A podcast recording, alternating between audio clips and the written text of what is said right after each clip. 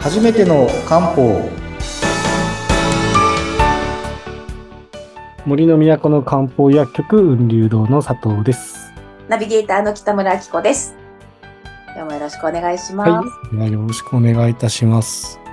前回から認知症のお話が始まってます。はい。前回前段でもうそれだけでもなんかめちゃくちゃ私は面白かったんですけど。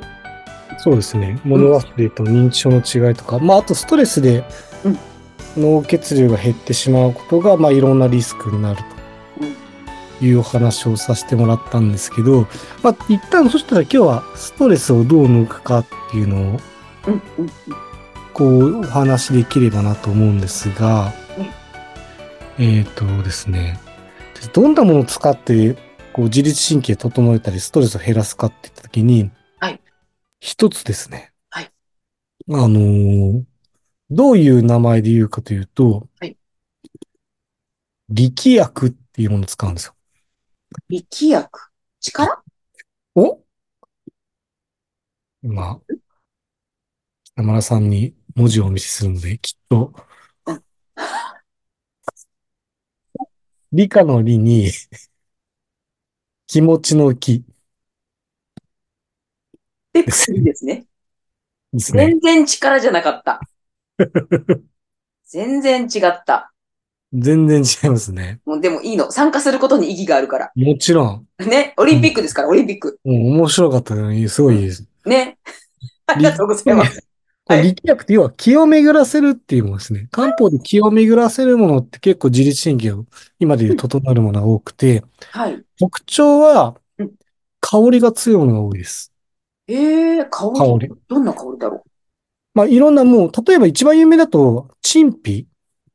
あー、オレンジの皮そうです、そうです。あの、柑橘系の皮とうん、うん。か、うんあとはもう、生薬に香りっていう文字が入っているうん、木香とか香節っていうのがあって、ほう。あー、なんか、なんだっけ、アロマとかにも使われるかな。木の香りとか、ねえ。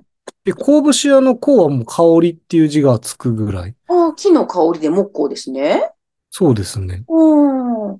こういうものって何かというと、そうの、アロマセラピーにちょっと近い部分があるかもしれないですけどうん、こう、脳への刺激って嗅覚が一番早いんですよ。要は匂いですね。ええー。だからこう、自律神経を整えるような処方っていうのは、はい。ものすごくこう、香りが強いものが多いです。ええー。なので、まずこういうものを使って、そもそもストレスの影響を減らしてあげる。うん。っていうことをいろいろやるんですがうん、一個ですねうん、覚えてることは思うんですけど、 はい動物性の中にうん、いわゆる動物性の中に、この力薬よりものすごい強力に気の巡りを良くする生薬が登場してたんですけど、覚えてますか動物の中に、ちょっと待って。はい。いくつか聞きましたね、動物。いろんな動物出てきましたよね。いろんなの出てきましたよね。ちょっと待って。待って、待って。待って。鹿の角は、あの、あれだ。もうメジャーすぎるから、ちょっと置いとこ う。置いとこう。鹿の角はこの間出てきた、あの、おアンチエイジングおとかね。なんか、珍しい動物いましたよね。なんか、お近づいて、今近づいてます。それは答えに近づいてるんですよ。感じ書くのみたいな、こんな字あるのみたいな。はいはいはい、もう完完全に今答えが、もうそれはもう正解ですよ、きっと。すきっとね。え、うん待って待って、でもそれが、それが思い出せない。でも難しい感じだっ。た記憶はある。それだいぶ正解です。なんだっけ、なんか、ちょっとカピバラみたいな顔してませんでしたカキバラカピバラみたいな顔。もうもう答えは合ってますよ。それですよね。それそ でれです、それです。もすよね。わかったわかったわわかった。う、ああと名前が出ないだけですよ。名前みたいだけ。そこが大事。じゃあ私今名前を貼りますんで。はい。あ。じゃこう。そうで待っす。て、今ね、あの、ちょっとズームで収録していて、今メッセージで、じゃこうって書いて送ってくれてるんですけど、これ読めない、じゃこうって。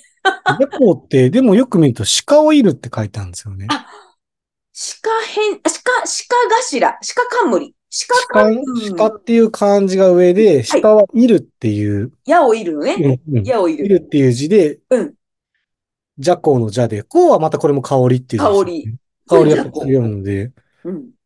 これはもう自律神経を整えるうんものとしては、もう最高です。これ以上多分ない。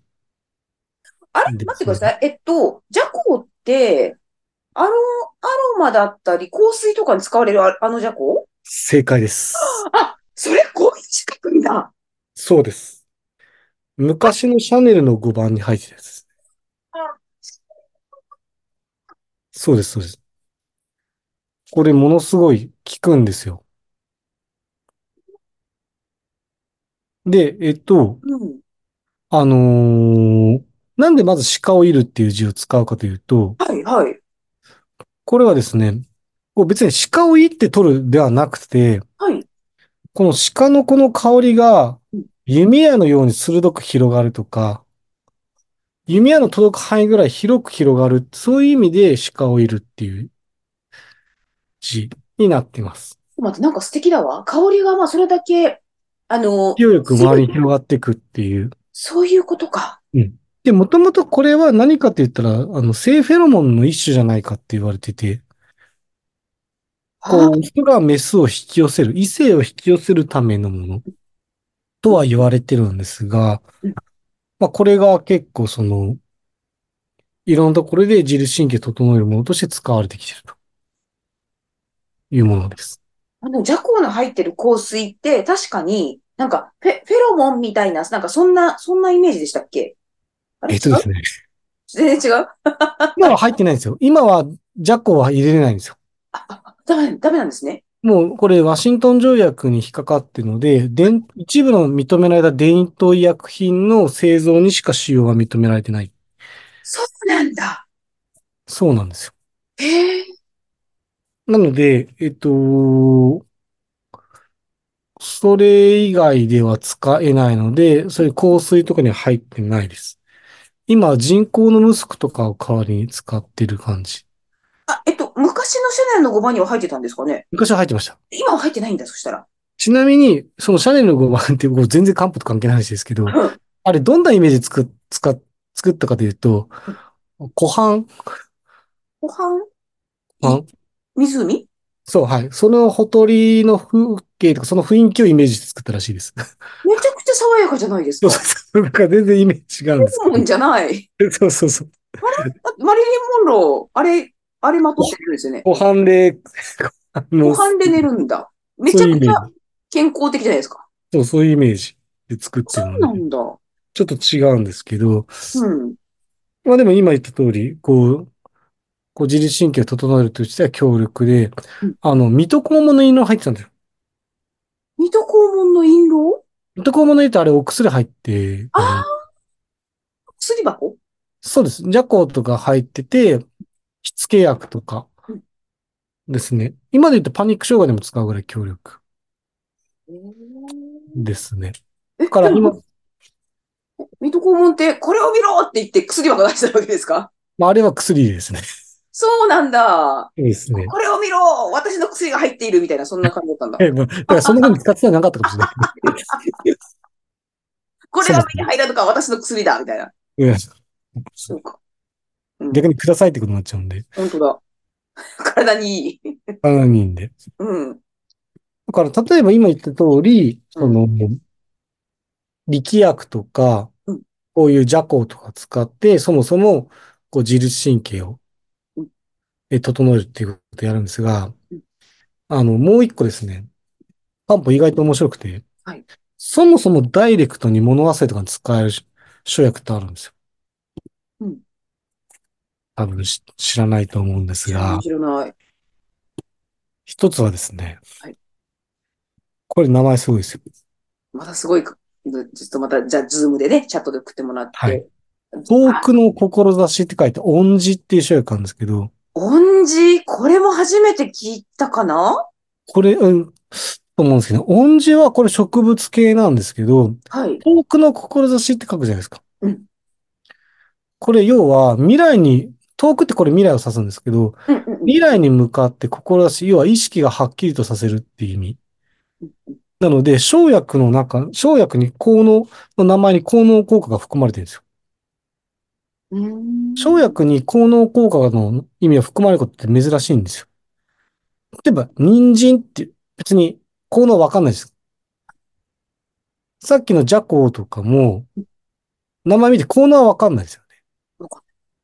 音字は今言った通り、未来の心、あの、意識をはっきりさせるっていう意味でうん、名前に、その生薬の名前に効能が込められてるんです。ああ、あ、あれか、その、恩字っていう遠くの志って見ただけで、ああ、そういうのに聞くのねっていうのがなんか、うん、うん、想像をつかせるような確かに。名称になってるんです。珍しいんですよ。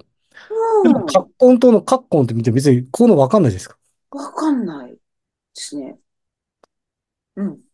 これを例えば使うんですけど、これすごくて、単品一種類、同じ種類だけでも、この物忘れ予防として効能があるって使われます。ああ、でもなんか遠くの志っていうなんか表現が素敵ですね。そうですね。うん、なんかイメージしやすいですね。なんかこんなような形で、まあ、うんいくつかその、そのダイレクトに物忘れに使えるような書力もあるので、次回そこを話して、まあ、最後ちょっと脳血流上げのどういうものを使うかというお話をしていければと思います。はい、ぜひぜひ、はい。お聞かせください。はい。はい、ありがとうございました。はい、ありがとうございます。